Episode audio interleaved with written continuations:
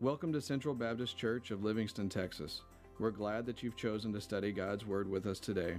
We'd invite you to visit our website, centrallivingston.com, to learn more about our mission to preach, to teach, and to live the gospel for the glory of God. Now, open your Bible or your Bible app and study God's Word with us. Hey, church, you can be seated. How about that? As we go into a time of prayer together. Yeah, that's right. We can celebrate the Lord Jesus Christ, right? Because the Lord is great and He is greater. You know, we've been singing a lot this morning about the Lord. Obviously, we're here to worship Him. He's the He's the one, He is the focus of our attention this morning. You know, as we move into our time of prayer, I want to invite those of you who want to come and join me here at the front to come on now. Um, but listen, you know, we enter into a week of Thanksgiving, a time where we thank the Lord for so much in our life, right? We are so thankful to God for so much. I want to remind us, though, of what it says in the book of First Thessalonians. Um, you know, at the very end of that book, the Apostle Paul reminds the church in Thessalonica. He says this He says, Rejoice always, rejoice always, right? Um, he says, Pray without ceasing. He says, Give thanks in all circumstances, for this is the will of God in Christ Jesus for you. Whew. We're to give thanks in all circumstances. Did you hear that? All circumstances. That means the high moments in our life and the low moments in our life. The Apostle Paul tells us, the Lord tells us to give thanks in all circumstances. Man, sometimes it's hard at times, and I realize that, and I know that. You lose a spouse, you're entering into a season where you're struggling with discouragement or depression in your life, you, things just didn't go well for you this week, that decision that you needed to make didn't go the way, the reaction didn't go the way you wanted it to, or that you played it out in your mind. And yet the Lord comes to us in, a, in, this season of Thanksgiving. We thank Him as a nation. Yes, we thank Him as individuals. We thank Him as a family. Thank Him as a church, both in the high moments and in the low moments. You know what gives us the ability to do that? It is the grace of God. It is to remember the songs we've been singing, to remember the truth that God is in control of all things. And that's not just a cliche, He really holds everything in His hands. He holds your situation in His hands, He holds your uncertainty in His hands. He, he holds the past, the present, and the future in His hands. He holds our church in His hands. And we need to remember that on this morning. We sing these songs that bring us to Christ. Now let's pray to Him, the very one who has saved us, the one who has redeemed us, the one who has given us the reason to come together like this on a Sunday morning. There is no other place that I want to be than with you on a Sunday morning. I don't want to be some far off place or somewhere. I don't want to be by myself. I want to be with y'all. I want to be with the Lord.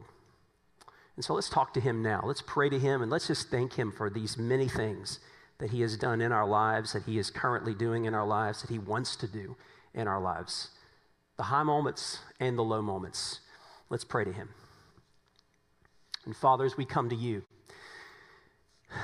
we thank you this morning for this time, this time that we have, the church, the gathering of your people, Lord, the gathering of brothers and sisters in Christ For multiple generations, God, we come to you. We come to you as new believers who don't know very much about your word. We come to you as seasoned believers, Lord, where we are continuing and consistently growing. We're on this trajectory, God. We come to you, Lord, as, as those who, Lord, have experienced so much in our life good, bad. But Lord, we come to you because we know and understand you're a God who hears, you're a God who listens to us. You are a God, Lord, that we're talking to now, the creator of all things, the creator of the universe, the creator of the heavens and the earth, the creator of every human being on this planet. God, there's so much we don't understand about this life. So much we don't understand about this world. So much that we don't understand as to why things happen the way they happen, situations take place the way they take place. But we come to you because, God, you hold the past, the present, the future in your hands. Nothing surprises you. You have complete and total control over everything. And we believe that today. Father, we thank you this morning for the high moments in our life, the moments which we can celebrate, the moments that put a smile on our faces, Lord, the moments, God, that we celebrate as a family, as a married couple, as individuals, Lord, that give bring joy in our hearts. We celebrate those things and we give you thanks for them. And we pray for the grace to thank you for the moments in our life where we cry and we weep the difficult seasons in our life, Lord, we give you thanks for them because, God, we know that you have commanded us to, yes, but God, you've given us, Lord, this understanding, this faith that we have in a God who, Lord, can see beyond the horizons of our life, Lord, where we suffer and struggle and cannot see beyond, but you do. And in these moments, Lord, of struggle, in these moments of tears, we know, God, that you're leading us to be even more dependent upon you to lean into your power, lean into your presence. Because we know that, God, you are here. You, we know that you are there. And we praise you for that. And we thank you for that, even through tears. We thank you that, Lord, we are not alone, that we are not abandoned, but that, God, you are with us in lockstep with us in our lives. That because we have surrendered our lives to Jesus, your Son, God, you live in us. You live in our hearts. And even though, Lord, your attention is on everything happening in the world today, on every individual in the world today, across the entire globe, across all of our universe, yet you would choose to have a personal relationship with us. You see us. You know us. You have a word for us each and every day. And so we trust you. We confess moments when we haven't trusted you. We repent of those things today. We repent of our sin today. Those barriers, those things that God are getting in the way of having that personal relationship that is in right standing with you. Lord, we just confess and repent of anything in our lives right now. We know we are met with a God who is faithful and just to forgive us all of our sins. Thank you for that grace, God. Thank you for that mercy. We thank you for your word today because it is your word that guides us and directs us through this life. Lord, we are blind, we are in the darkness without it. And we pray this morning, God, that you would open our hearts, take away the distractions from our minds, and help us to focus on you and you alone, Lord. We love you for that. And we just pray your word would penetrate our hearts, that God, you would change us, you would conform us into your image that we would not follow the ways of the world, not follow our own hearts, but God, that you would keep us in check with your word give us a vision, a greater vision for our lives, greater purpose for our lives than, than, the, than, the, than the vision, God, that this world gives to us, the purpose this world gives to us, and that our hearts lead us to. And so we ask that you'd open our hearts to the truth that you have for us today. And then, God, give us the faith and give us the courage to believe it and to follow it. And we pray these things in Jesus' name. Amen. Hey, listen, open your Bibles this morning to Joshua chapter 3. We're going to look this morning at Joshua 3, and we're going to continue our series this morning, as you see above my heads Faithful God, Courageous Living.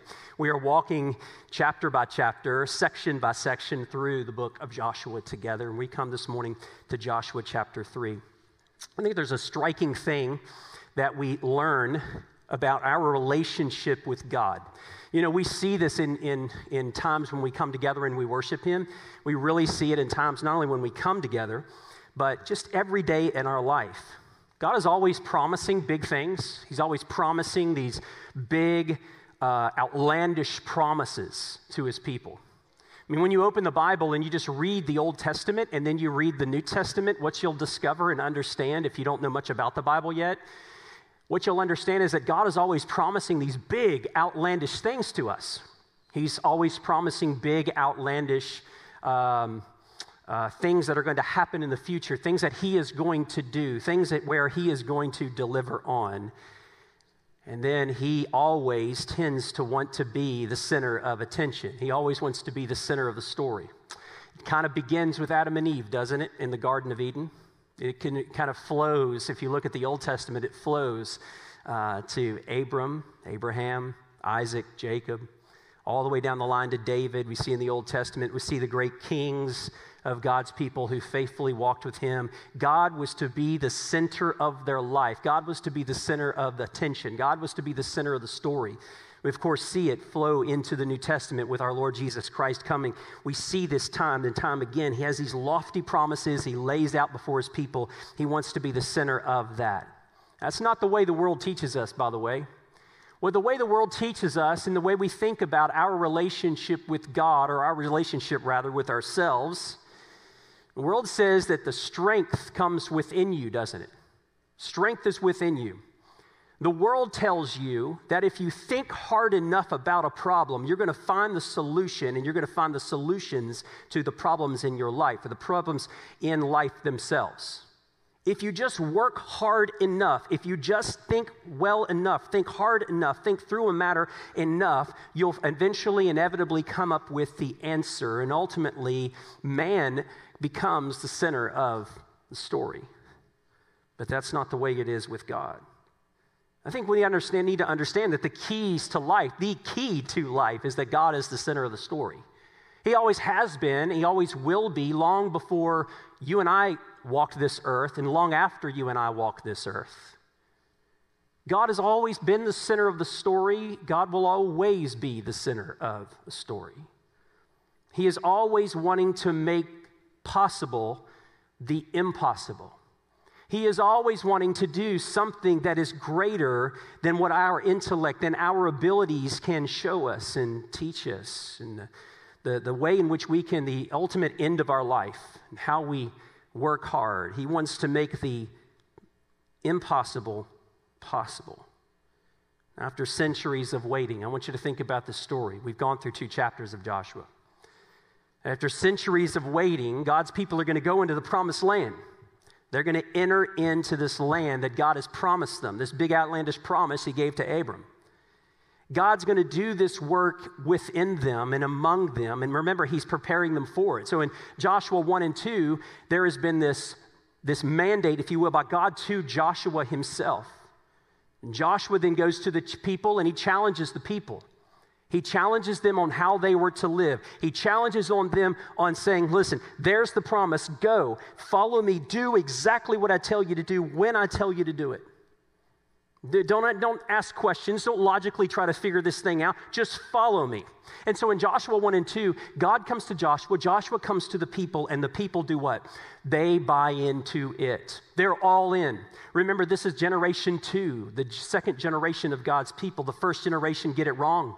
The first generation choose to follow themselves, choose to follow their own hearts, choose to walk away from the promised land and say those city walls are too big, those nations are too large. There is no way. There is no speaking to the mountains in generation one. They're not looking at God, they're looking at themselves in generation one. Remember? They, they look at the impossibilities of what God has told them to do. That's impossible. There's no way I could cross the Jordan River and go into the promised land. There's no way we can defeat that army. There's no way we can do this. There's no way we can do that. They're only thinking within their own hearts, which are very limited, aren't they? We, we can't see 15 minutes ahead of us, but God can. God had already given them the promised land. It wasn't a matter of whether they were going to get it or not. To maybe there's no 50 50 chance here. There's no 80 20. There's no odds. There are no odds when it comes to when God says He's going to do something, He's going to do it. He just wants our obedience to do it, right? No odds. 100%. But they were unwilling. Second generation, though, is willing, and they're all in. And so God comes to Joshua. Joshua goes to the people. The people say, Yes, we're all in for God and for you. We're going to follow you. We're going to follow God into the future. God, whatever you want us to do, we will do. And so they send this recon mission in, right, in chapter two, this reconnaissance mission. They go to Jericho and they go into the city walls of Jericho. They meet this woman by the name of Rahab. We saw the story two weeks ago.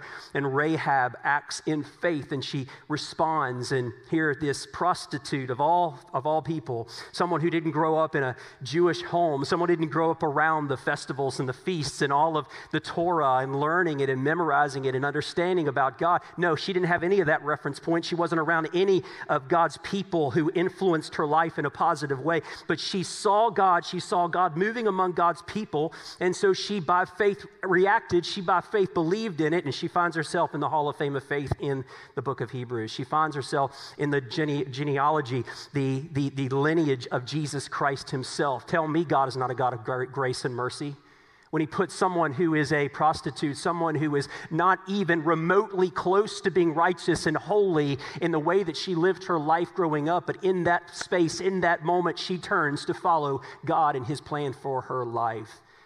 And God uses it in a powerful way. God's people then are sent, or the, these, this reconnaissance mission goes in. Rahab responds in faith. They come back, and when they come back, they know that God, based on Rahab's response, they know that God has already given us the land. And they're celebrating it. But you see, here's the thing. Even though they know that there is, this is the land, it's time to move upon the promises of God by crossing the first obstacle. And the first obstacle here in, in, in Joshua 3 is the Jordan River. This is the obstacle. They got to get across the river. How are they going to get across the river? That's the question.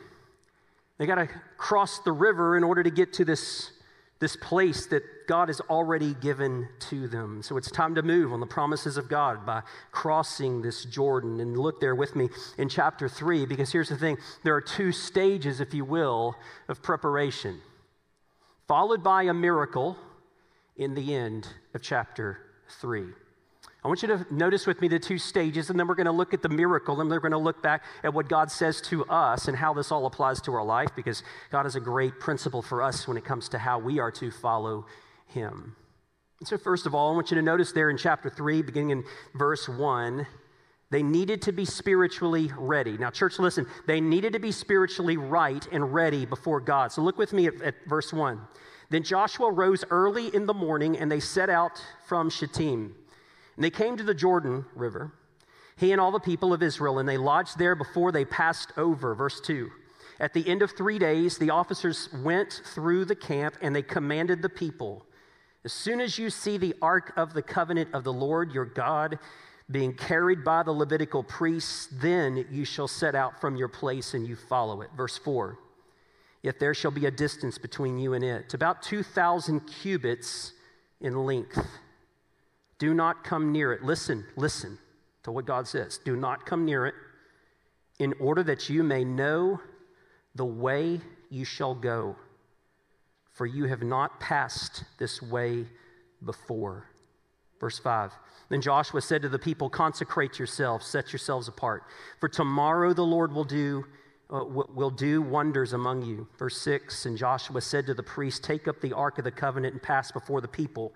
So they took up the Ark of the Covenant and they went before the people. So here's the thing. Here's the, here, at the beginning of the story, it's, it's very simple. They, they arrive at the Jordan River and they stop. They're not to wait before they get to the Jordan River. They're not to wait where they are currently at in verse 1. They're just to get to the Jordan River. They're ready to go.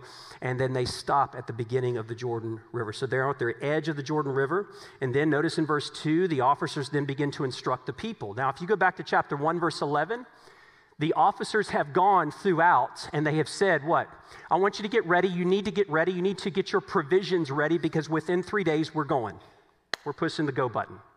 We're going into the promised land. So here they are at the edge of the Jordan River.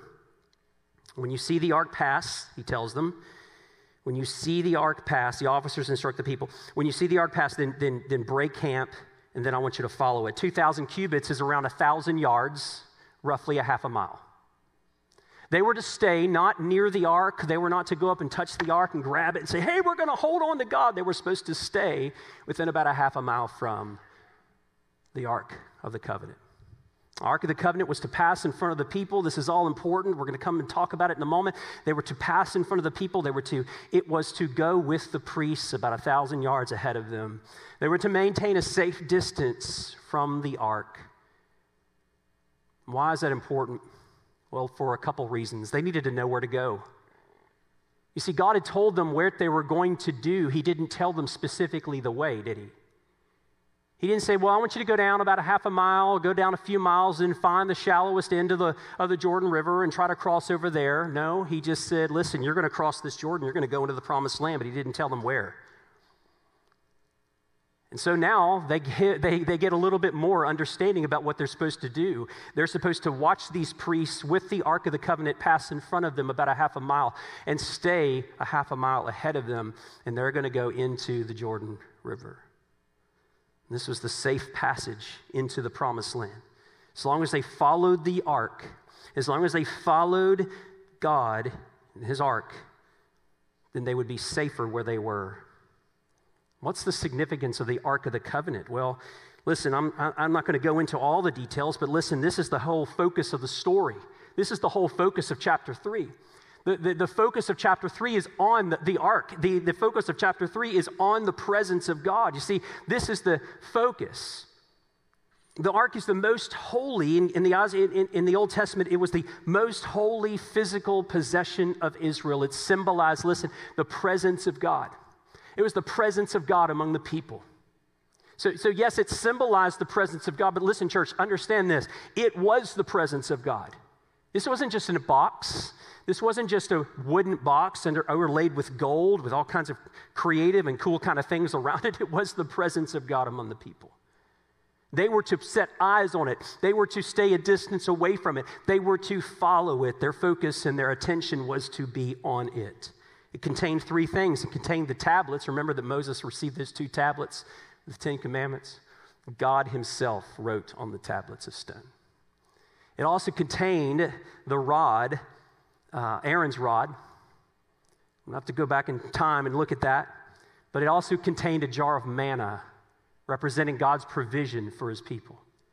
Understand that their eyes, their focus was to be on this, and it was the power and it was the presence of God among the people. And listen, church, this is the story of God's glory the story of God's glory is this, and understand this about God. If you come in here and you get a thousand different definitions about God when you come into when you when you grow up in our society, in our culture, when you study all kinds of religions in the world, you get all kinds of different definitions of God. Well, my God is this, and my God is this, and my God is this. Understand this that what the Bible says about God, understand that what the Bible says about who He is in relation to us is there is this intimacy among His people and separation among his people. There is intimacy and yet separation. God is the one here in the story in Joshua chapter 3 that is, the, is gaining the glory. It isn't the people, it is God Himself. He is the center of the story. And there is this intimacy between them and God, and yet there is this separation of a half a mile between God and themselves. Look at the end of verse 4. Because at the end of verse 4, notice what, what God says to them Do not come near it, in order that you may know the way you shall go, for you have not passed this way before. God was telling them to do something new. They knew about what Egypt was like. They knew about the, the, the, what, what it felt like in the desert. They knew what, a, what a, a, a Monday morning or a Tuesday morning felt like when they came out of their tents and they walked out into the open desert. They, they knew that. They got that. That was in their wheelhouse. But what they didn't understand is they didn't know the promised land. God was doing something new among them. He was calling them to something new. He was leading them to a new direction and leading, leading them to a place that they had never gone before. This is why at the end of verse 4 he says, he says, Listen, for you have never passed this way before. It was a place that they didn't know. It was a place that wasn't familiar. Has God ever told you or commanded you or led you to do something you're not familiar with? Has God ever in your life caused you to change? And to go somewhere and to do something new with your life or in your ministry, in our church, in your family, to step out in faith and to do something new, a place that you've never been, a, a ministry you've never, you've never performed or, or led in or submitted to. Has God ever done that in your life? This is what God does. He stretches us, He pushes us, He leads us. God is already working ahead of His people. All they need to do is follow Him. But they need to know where He's at. They need to have that safe distance between themselves and Him, and they need to have their focus on the Lord Himself. Where the ark moved, they moved. Where the ark went, they went. They were simply to follow it. But then I want you to notice what happens there in verse 5. We read it a moment ago. Because this is where their focus is. Now their focus is on the, on the ark, but notice what Joshua says to the people consecrate yourselves. The word consecrate, set apart, make yourself holy. It's the idea of separation from things unclean for a common purpose. To separate yourself for, a, for something that is unclean, that, where you are unclean, to something that is set apart for a common purpose. This idea comes, and we see it in the book of Exodus, chapter 19. The people of God were to refrain from certain foods, they were to wash themselves, they were not to enter into intimacy with one another as husbands and wives. Why all of this spiritual prep? What is going on? What is the big deal here? What is Joshua doing with his people when he says, with with the people, when he says, consecrate yourselves, for tomorrow the Lord will do wonders among you? God is about to do these wonders the next day. It's the same word that God's doing the wonders in, the, in, in Egypt when, his, when first, the first generation of God's people see God do these wonders, see the river uh, or the, the sea, the Red Sea split apart. God's about to do wonders just simply because when he did these wonders in Egypt. God's about to do something big. God's going to do something that they will never forget. Don't you remember those big moments in your life? Those moments in your life that, you know what, the, all kinds of life experiences, all kinds of memories that we have, they tend to fade away. But there are these certain moments in our life that we remember that we'll never, ever forget. I can tell you specific things about specific events. This is one of those moments that they are never, ever, ever, ever, ever going to forget. God's people are going to see God move, manifest His presence, manifest Himself among them in a powerful and a tangible way. God's going to move. These people just need to follow. And so before they cross the Jordan River, they got to be spiritually prepared. They got to be ready. And then notice the second phase or the next step or the next stage, if you will, of their preparation. Look at verse 7. The Lord says to Joshua, Today I will begin to exalt you, that's key, in the sight of all of Israel. I'm going to lift you up, Joshua, that they may know, as I was with Moses, verse 7, so I will be with you. Verse 8. And as for you, command the priests who bear the ark of the, of the covenant. When you come to the brink of the waters of the Jordan River, you shall stand still in the Jordan. Listen, listen to God. And Joshua said to the people of Israel, Come here and listen to the words of the Lord your God. And Joshua in verse 10 said, Here is how you shall know that the living God is among you that he will with, without fail drive out from before you the Canaanites and the Hittites and the Hivites and the Perizzites and the Girgashites and the Amorites and the Jebusites. Yeah, that's a lot of ites, I know. Verse 11 Behold, the ark of the covenant of the Lord of all the earth is passing over before you into the Jordan. Now, watch this. Verse 12 Now, therefore, take 12 men from the tribes of Israel, from each tribe a man and when the soles of your feet of the priests bearing the ark of the Lord, the Lord of all the earth, shall rest in the waters of the Jordan, the waters of the Jordan shall be cut off from flowing. And the waters coming down from above shall stand in one big heap. One big heap. God's about to do something big, and He needed to have them prepared spiritually, but now we see God doing something big uh, among them. God is establishing his leader there in verse 8 and 7 and 8. He's establishing Joshua. God told them what they would do for Joshua, that they would follow him. He also tells Joshua that they would know that God was the God of Joshua. This is not a story about Joshua. This is never a story in verse 7 and 8 about Joshua himself. He's not the center of the story, he's not the center of, of what's happening in Joshua 3. God is. He, God wants them to understand that God is with Joshua. God is going to, to be with Joshua. They follow Joshua's words. They follow Joshua's leading, not because Joshua is this good looking, wise dude. It's because Joshua is God's chosen man to lead his people into Israel. When they follow Joshua, they're following the Lord. That's it. They're following the one who has authority over Joshua. They're following the man who has this, this anointing by God upon his life, this special, specific calling upon his life to lead his people into this promised land. This is not about Joshua, but it is about God. And he is going to exalt Joshua, not to exalt this man per se, he's going to exalt God himself.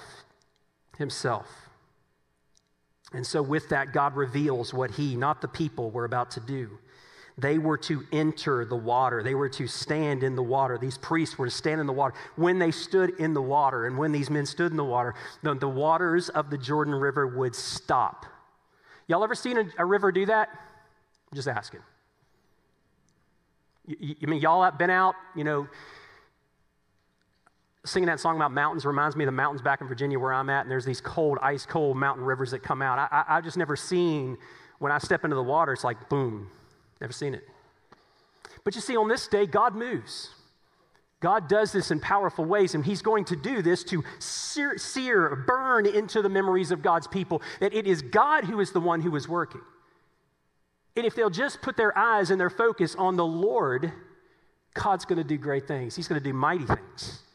He's going to do powerful things. And this isn't about the wonders of God, looking for wonders of God. It is about God Himself and following God in every respect. And so Joshua instructs the people in verse 9. We see, he says, Come here and listen. The specific way for the people to know that God was present. Look at verse 13. We come back to verse 13, which we read a moment ago. Behold, um, or rather, and when the soles of the feet of the priests hearing the ark of the Lord, the Lord of all earth, shall rest in the waters of the Jordan, the waters of the Jordan shall be cut off from the flow, from flowing. The waters coming down from above shall stand in one heap. Why did they need to know that God was present? Why would God make something that is possible, something or out of something that was impossible? Why would God do something that make it possible that was out that was not that was not possible to begin with? That was impossible to begin with? Church, listen. We need to understand something as they needed to understand something on that day. Look back at verse 10. Here is how you shall know that the living God is working among you, and that he will without fail drive out before you the Canaanites, the Hittites, and all those ites. They needed to know that God's power and his manifest presence was among them. They needed to know that this is not business as usual. This is not a normal average day with walking with, with God or any normal day. God is with you, God is working among you, God is working ahead of you. And this is all about the Lord. God gave, so God gives them this tangible, visible kind of reminder that He is present with them. Verse 11, back at verse 11, this is what He says. He says, Hey, check this out. Look, see, behold, the ark of the covenant of the Lord of the earth is passing over before you. And your. in other words, behold, look, see, the ark was the guide. That was the Lord Himself. This was no box. They needed to see and understand that God was with them and among them. Now, think about where God's people are. They, they've come across the wilderness.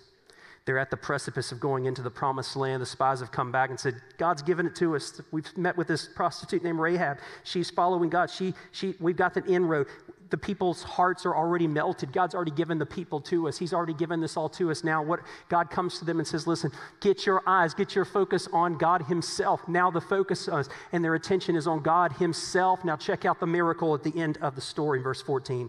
And so, when the people set out from their tents to pass over the Jordan with the priests bearing the ark of the covenant before the Lord, look at verse 15. As soon as those bearing the ark had come as far as the Jordan, and the feet of the priests bearing the ark were dipped into the brink of the water. Now, the Jordan overflows all of its banks throughout the time of harvest. I love how God just kind of slips in that little detail of impossibility. It's already impossible, let's make it even more impossible.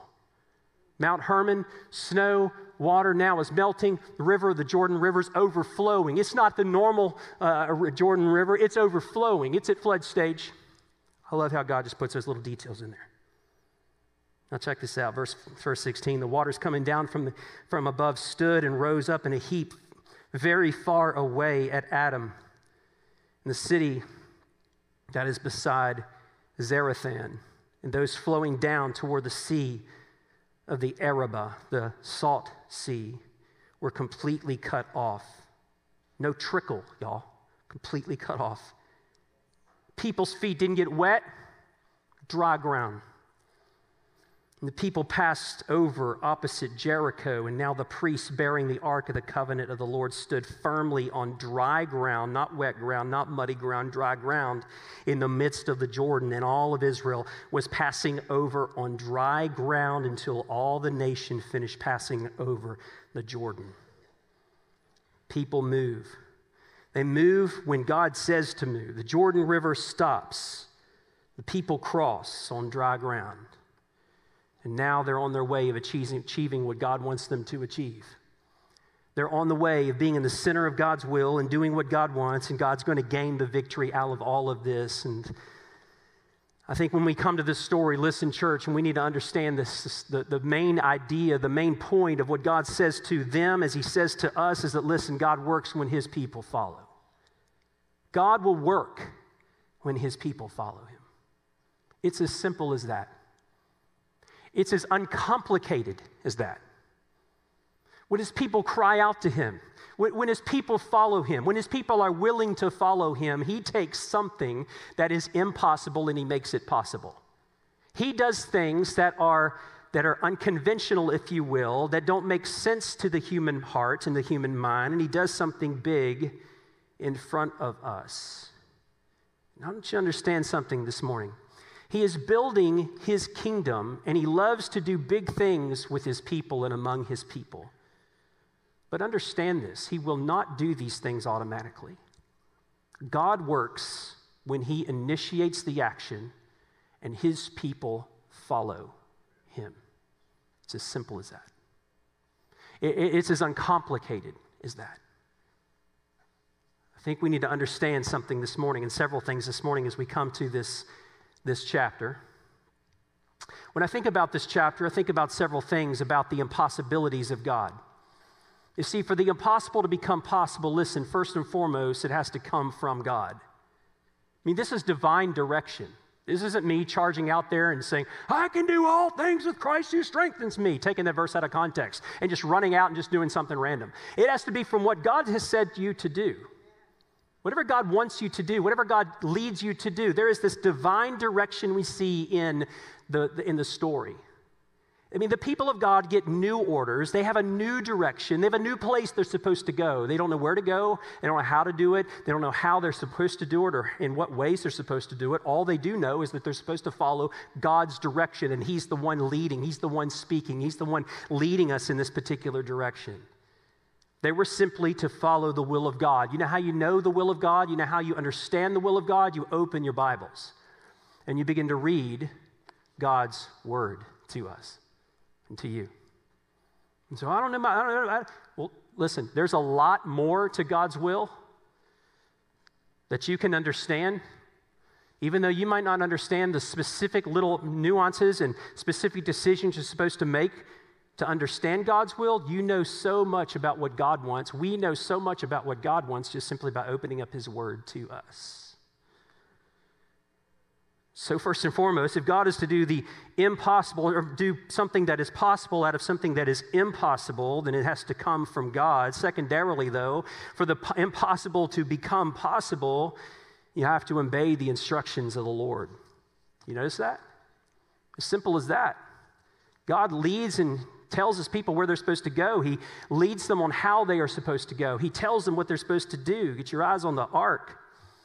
But it required them to act. Oh, God is sovereign, 100%. Oh, God is in control, 100%. But God moves and works when his people, understanding this responsibility that he's placed upon us to act, to act. It means to move. Means to change. It means to shift. It means to do big things. It means to do bold things in the eyes and the nature of God. When God says to move, when God says He wants me to move in a specific direction, I'm, I'm supposed to move. I'm supposed to move in that direction. I'm supposed to realign, rearrange my entire life to acquiesce whatever God wants, whatever how and how, how He wants to lead me, and what direction He wants to take me. So they separated themselves for God's work. They separated themselves for what he wanted them to do. They became holy in the sense that they were they tried to follow God's plan. They didn't expect God to do impossible. Listen, we can't expect God to do the impossible in our lives and in our homes and in our churches when we're living in sin, when we're living outside of God's will, when we're stuck spiritually, when we're apathetic, when we're indifferent to the things of God, when we're content at just reading a verse of scripture or listening to a sermon and, and it has no impact upon our life when I hear a Bible study lesson or I come to my devotions and God leads me to something in His Word and then it has no impact upon my life, and about 15 minutes later, I've forgotten what it says, and I just go about my day, that is what's called indifference and apathy. God had your, had your ear for just a few minutes, and now He doesn't. God says He wants us to have His ear. He wants to have our ear, rather, and then He wants us to move upon the things that He tells us to do. So the Ark of the Covenant's in the water tells them to, to stay half a mile away. There weren't that day individuals who forgot about that rule. I mean, they, they didn't get 1,500 cubits away from God, and maybe a few drifters over here. Well, I forgot. No, they were locked in on what God wanted. They were locked in on what God said to do, and then they were willing to follow Him fully and 100% with their life. A pure life that is obedient to God's will. Listen, a pure life that is obedient to God's will is a life that God will use to do the impossible. Purity, holiness, righteousness, confessing sin, and saying, I'm going to, tr- I'm going to follow God entirely with my life is the key.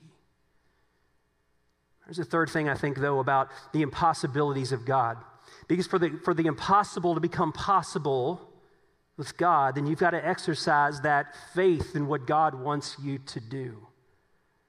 There has to be that faith in what God wants you to do. Think about verse 4. Look back at the end of verse 4. Look at that phrase of what God says to his people there. Don't miss the details. Don't miss the phrase at the end of verse 4. Don't come near it in order that you may know the way in which you shall go. Listen, for you have not passed this way before.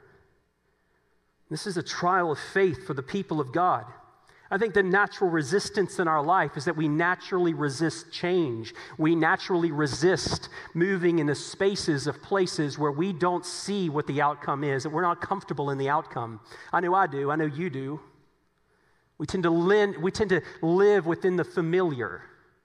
We, we swim in the river of, of what we know and what we experience, the comforts of, of what we've experienced all about our lives. But, but when God then says, I want you to get out of that stream of comfortable, uh, uh, uh of, of being comfortable to doing something and, and that is familiar, to doing something that is unfamiliar, to go to a place that is unfamiliar, to do something that requires you to change and to move and to shift, that, that's when we get like, oh, do all that. But, but that's precisely what God does here in verse 4. He says, Listen, I'm taking you to a place you're not familiar with. You don't know where you are going. And what happens tends to happen in our life, it tends to lead to fear, because that's human nature, which is of the flesh, not of the spirit. We, we're, we're afraid to do something that God tells us not to do, or to, to do, that we're not comfortable with, and that we're not familiar with we, we tend to have that fear of not wanting to, I don't want, I, no, no. And God says, go, go. I'm taking you to a place that you're not familiar with. This is the whole point. Everything was new at some point in your life. To generation one, they came out of Egypt. They had never seen the Red Sea part. New. He brought them into the wilderness, a place that most all of them had never been, new. He brought them to a mountain called Mount Sinai. He filled the whole top of Mount Sinai with clouds and thunder and lightning, takes Moses to the top of the mountain, new. He, he takes them then to the precipice of the promised land. He reminds them all these promises that God has given to Abram, Isaac, Jacob, all, all, all the way down the line. He takes them to this promised land. He shows them the Jordan River. Yeah, but he, he sends these spies into the, the land. They come back. It's, it's, it's, it's new. I, No, no. I, no, no. I want to go back to Egypt. God then takes them into the wilderness, right? 40 years. Listen, church, we have to understand that what God wants to do in our life, And you, you need to understand that that leads to fear, which is flesh, and it's not of the spirit. Listen to this phrase, this, this, this quote. Uh, your present pathway is new to you, but it is never new to the Lord. In other words, whatever is new, whatever God is leading you to do in the future, it may be, or what is in your present, it may be new to you. Let me just say, uh, just off on a, on a side note, whatever tragedy, whatever experience you're experiencing right now in your life that is new, and you say, I can't believe I'm going through this, I can't believe I'm dealing with this. Listen, it may be new and fresh to you, but it is not to God. God has already seen it. In fact, when we think about the Lord, when we think about God in our lives, understand this everything is present with God. If He sees the past, the present, and the future, if He knows the past, the present, and the future, it's all present for Him. I mean, he sees your life, he sees your family, he sees Central Baptist Church a hundred years from now, right now.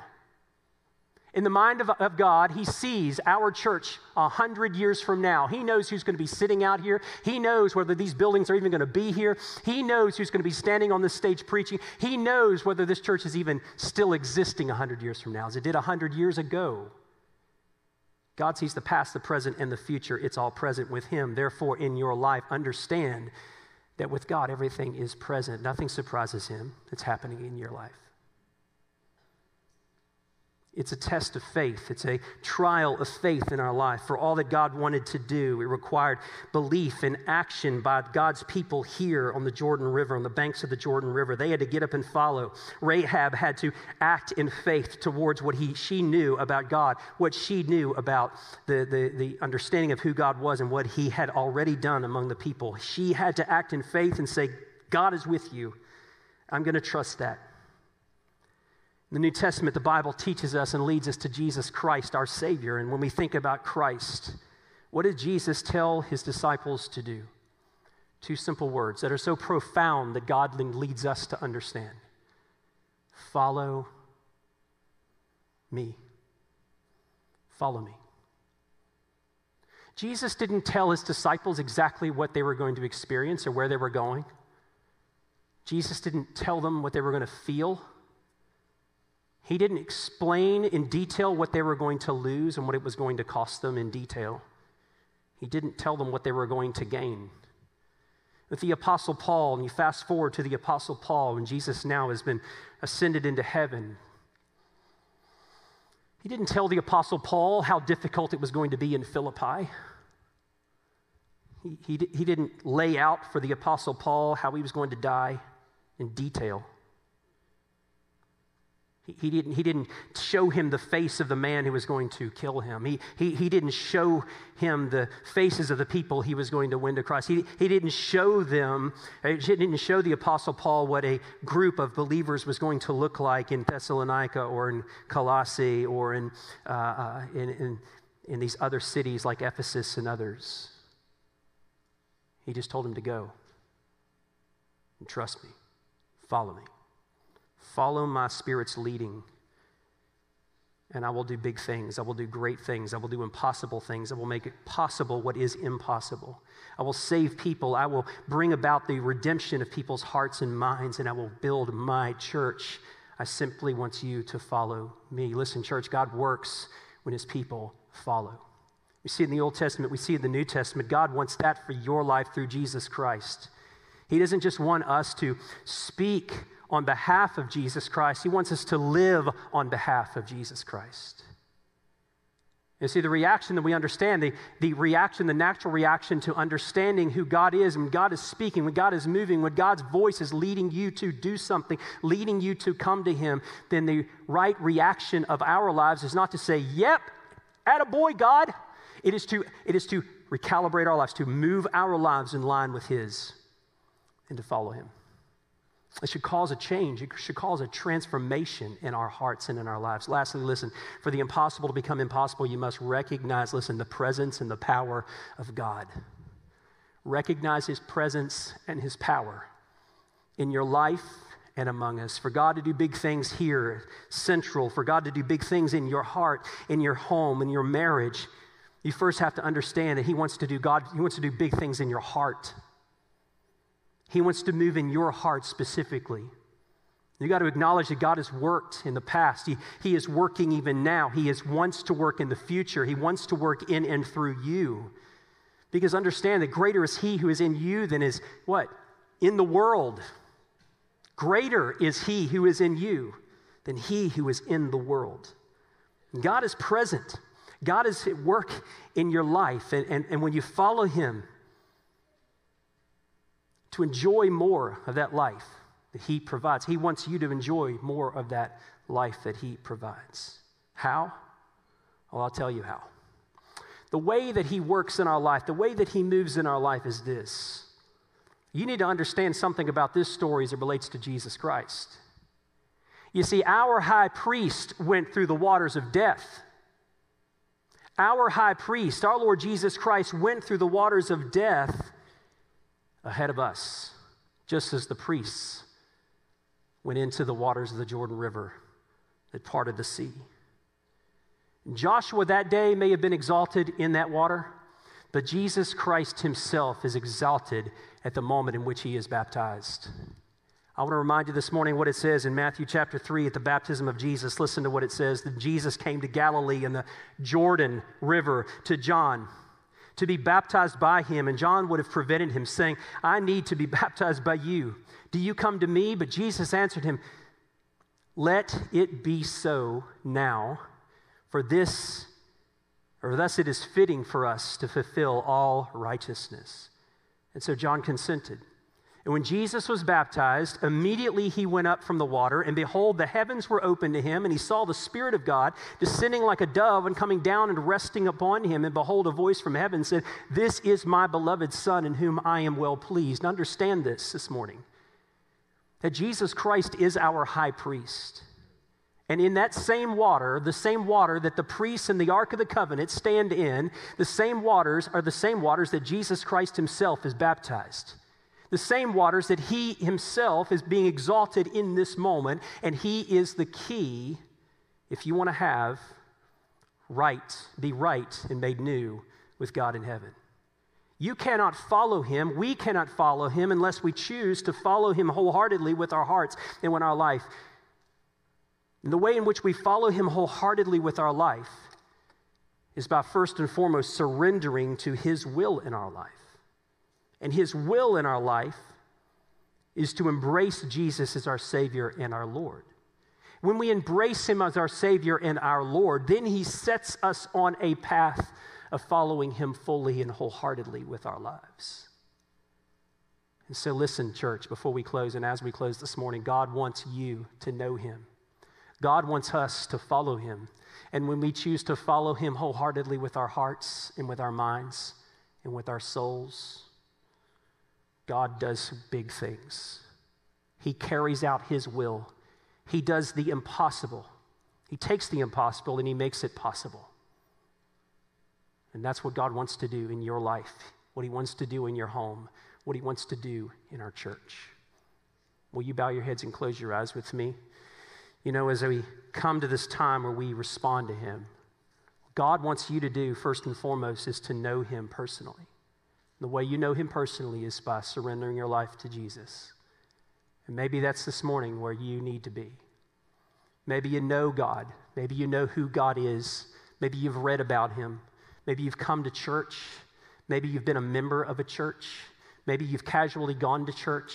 Maybe you've been religious. Maybe you've tried to do good things, but good things will not and never get you into heaven you have to surrender full and wholeheartedly to Jesus Christ as your Savior and your Lord, our high priest, the one who has been exalted, the one who has been lifted up, the one who is worthy of our praise, the one who is worthy of our worship, the, re- the one, the reason why we are here today. There is no other reason than to worship and to follow Jesus. And that may be what God's telling you to do today, and that is to respond to Him and to say yes to Jesus, to follow him with your heart. But listen, you as a home, you as a marriage, you as a, as a member of our congregation, collectively, what God wants from us is just our yes. Just follow him. He's given us a direction, He's giving us a direction. He's leading us, He's guiding us. He's at work in our present, He's been at work in our past, He is working in our future.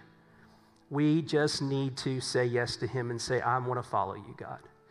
And maybe that is what you need to do this morning, Christian. Maybe you just need to say to the Lord during this time as we sing, God, I'm willing to follow you. Whatever you're saying, however uncomfortable it is for me in my life, how unfamiliar it may be, you lead me. You take me where you want me to go.